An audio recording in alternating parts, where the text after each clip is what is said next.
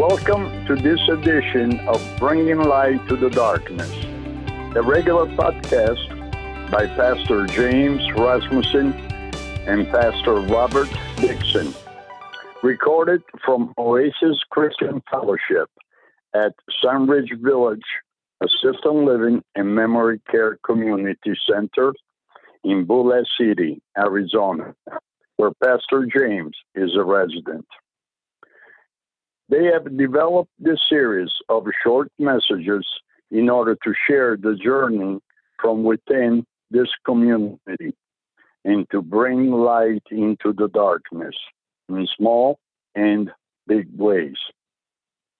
Before we begin, Pastor James would like to remind the audience of the following. Some books are to be tasted, others swallowed, but there is only one book to be chewed and digested. It is called the B I B L E, Basic Instruction Before Leaving Earth. Now, here is Pastor James and Pastor Robert with this week's episode of Bringing Light to the Darkness. Okay, let's get started. Thank you again for joining us today for Light into the Darkness. This is Pastor James Rasmussen and Pastor Robert Dixon. Today we're going to go over the first half of a letter and then we'll go over the rest next week. I'm going to ask you to please listen for the passion, the guilt, the struggles that she had with her own feelings and those of her family. And then next week, the second half will be shorter and we'll discuss it more.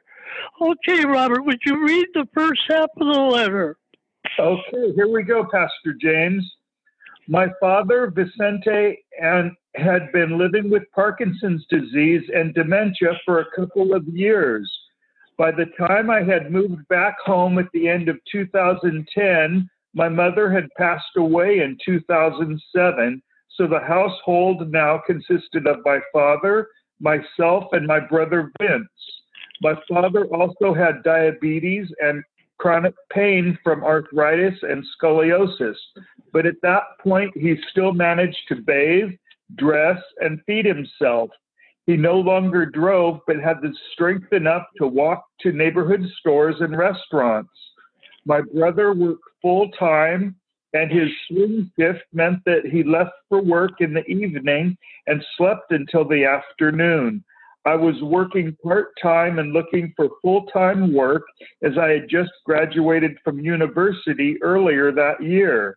In 2012, my dad had been experiencing stomach discomfort and constipation.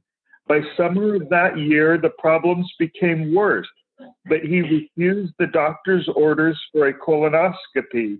One Saturday in June, he was shaking and feverish.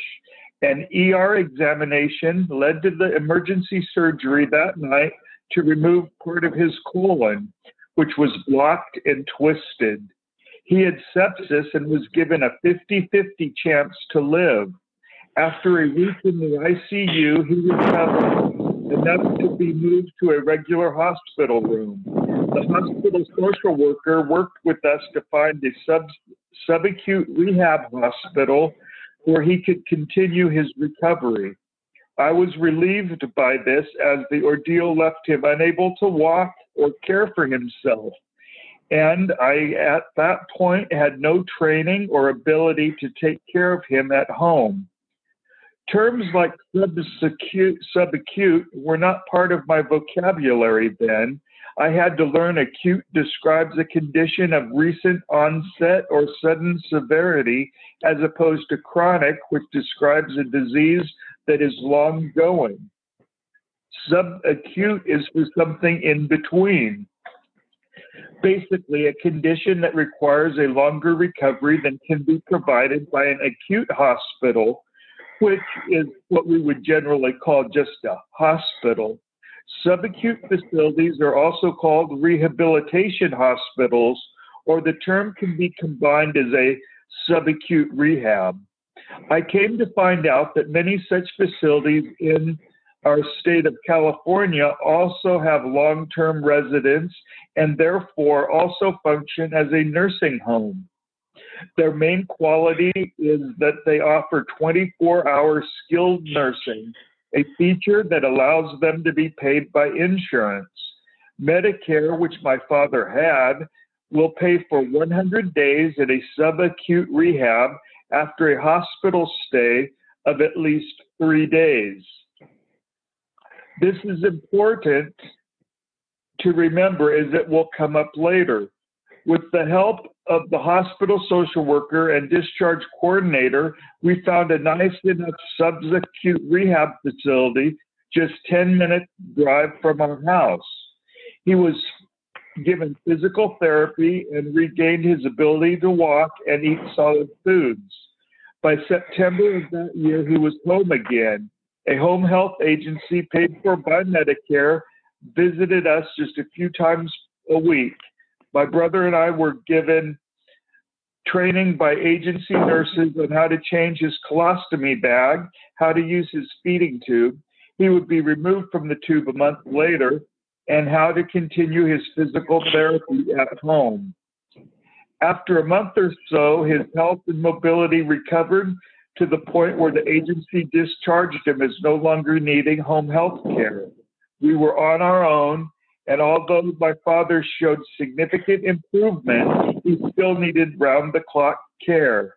Due to Parkinson's and dementia, he did not have the dexterity to change his own colostomy bag, and he had four rounds of medication every day which needed careful management. My brother and I divided the duties of full time care between us. I still only worked part time and I kept my hours to daytime so I could come home and relieve my brother before he had to go work at night. My brother still slept through the morning, but my father's dementia was not so advanced at this point. So I would leave him alone when I left in the morning. If my father needed anything, he would wake up my brother. We settled into this routine with few incidents. My father developed colon cancer and needed another surgery to remove the remaining portion of the colon in the spring of 2013.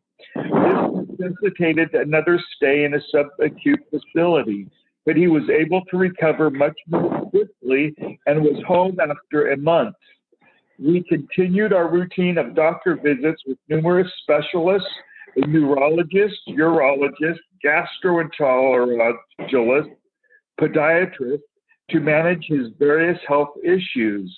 All of it was paid for by Medicare. His medications were available in generic forms that required very little copay. As I was still working only part time, I was worried for my, secu- my financial security. My brother was the main breadwinner, and my father got a modest Social Security check every month, plus a small supplement for his disability.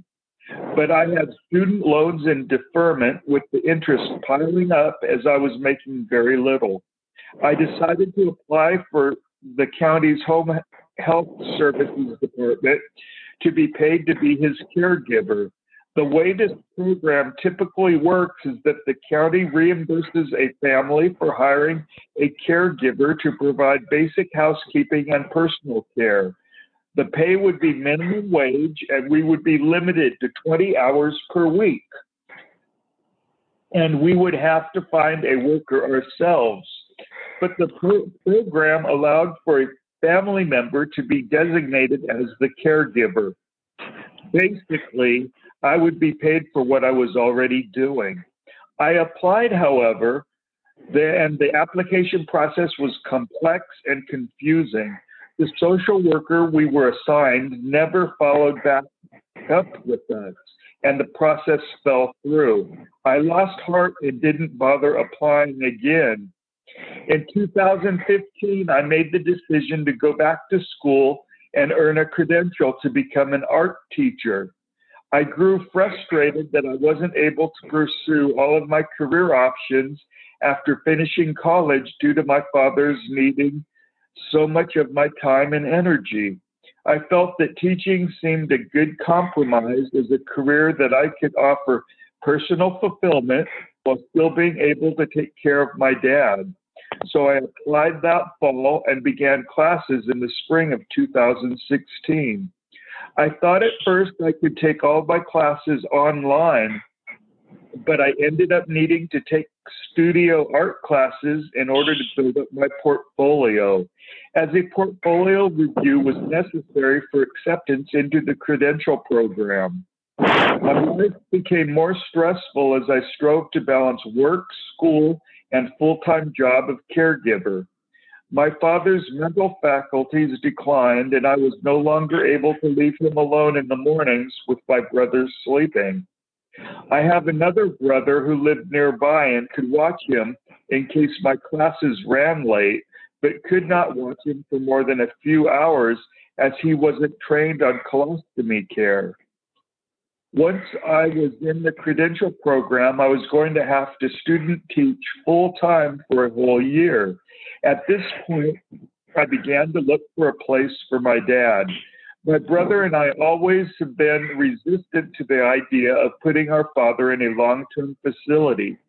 It is contrary to our Mexican culture. We had seen our grandparents cared for in the home until their deaths, and that was what we determined to do with our dad. But we realized that the stress was taking a toll as we had no lives outside of our obligations, and my dad's progressing dementia made him extremely challenging to deal with on a daily basis. He had begun to wander away, make messes in the house, and was starting not to recognize us. By the summer of 2017, I had several objectives I needed to meet in order to enter my school's credentialing program. I would need to take state competency tests and assemble an expensive portfolio displaying my abilities in several art media meant taking more courses. After discussing the matter with all of my siblings, I decided to look for placement in a care facility. My first step was to ask my father's doctor for aid. He had been well aware of our difficulties and offered to help when the time came to find placement. His offer gave us a list of area nursing homes where his other patients had been placed. I took the time to call or visit all of them. I was looking for a home that offered respite care as I did not want the situation to be permanent. I only wanted to, a break from caregiving so I could do what I needed to do to get the, into the credentialing program. Three of the facilities on the list had beds available that were 15 minutes away. There was one that I was very impressed with. I brought my father to meet the director and the head of nursing so that they could assess his level of need. He happened to be having a bad day that day, and based on his problems with mobility, they would take him. There was a problem, however, in that they could not take him from living at home. All of their patients had to come to them from either a hospital, another care facility, or be under the care of a home health agency. The reason they explained is that they needed a care plan from a doctor or nursing care. They couldn't assess his needs on their own. So they asked me to ask his doctor to have him admitted to a hospital for at least three days and then have him discharged to their nursing home. Although they did not cite insurance as a reason, I did recall in my mind that Medicare only pays for subacute care after a three day hospital stay. So I called the doctor's office and relayed the request. The office got back to me saying that they couldn't do this as my father wasn't ill enough to need care in an acute hospital. The office then called another nursing home from the list and got them to take my father without prior hospitalization. They connected me with the owner of the facility who explained that we could meet a financial arrangement in which my father's Social Security income would be used to pay for his stay. We brought my father to the facility where he met the head of nursing. She was very dismayed that he was coming without a care plan from a hospital.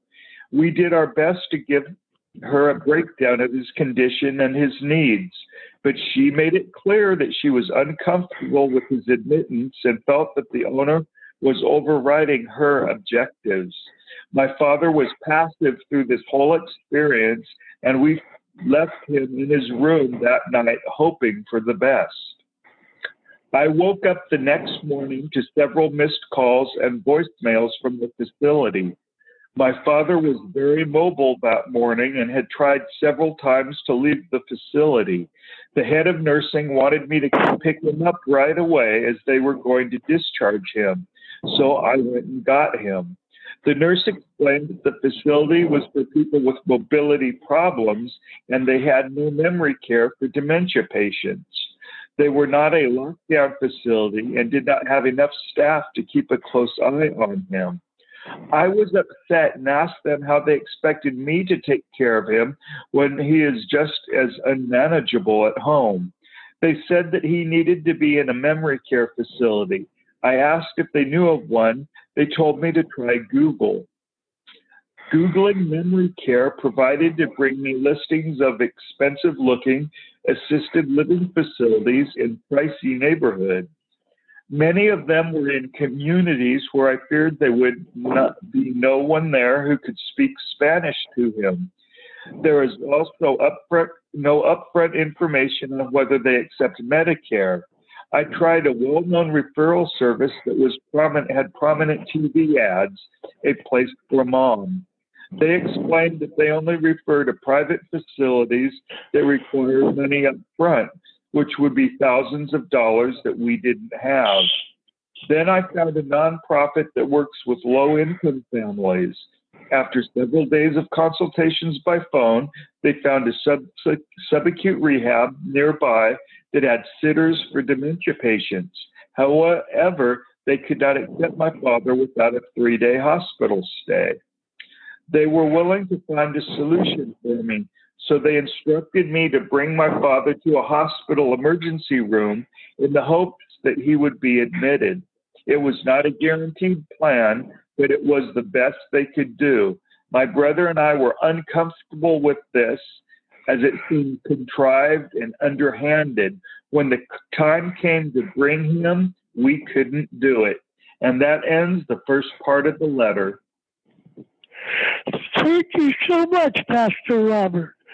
Now, next week we'll have much more discussion, but I hope you heard the pain and how much she was fighting guilt, not only on her own, but from her family.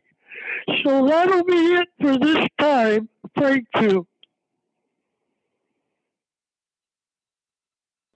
That was another edition of Bringing Light to the Darkness, a regular ministry of Oasis Christian Fellowship. We thank you for listening and look forward to further opportunity to bring light into the darkness.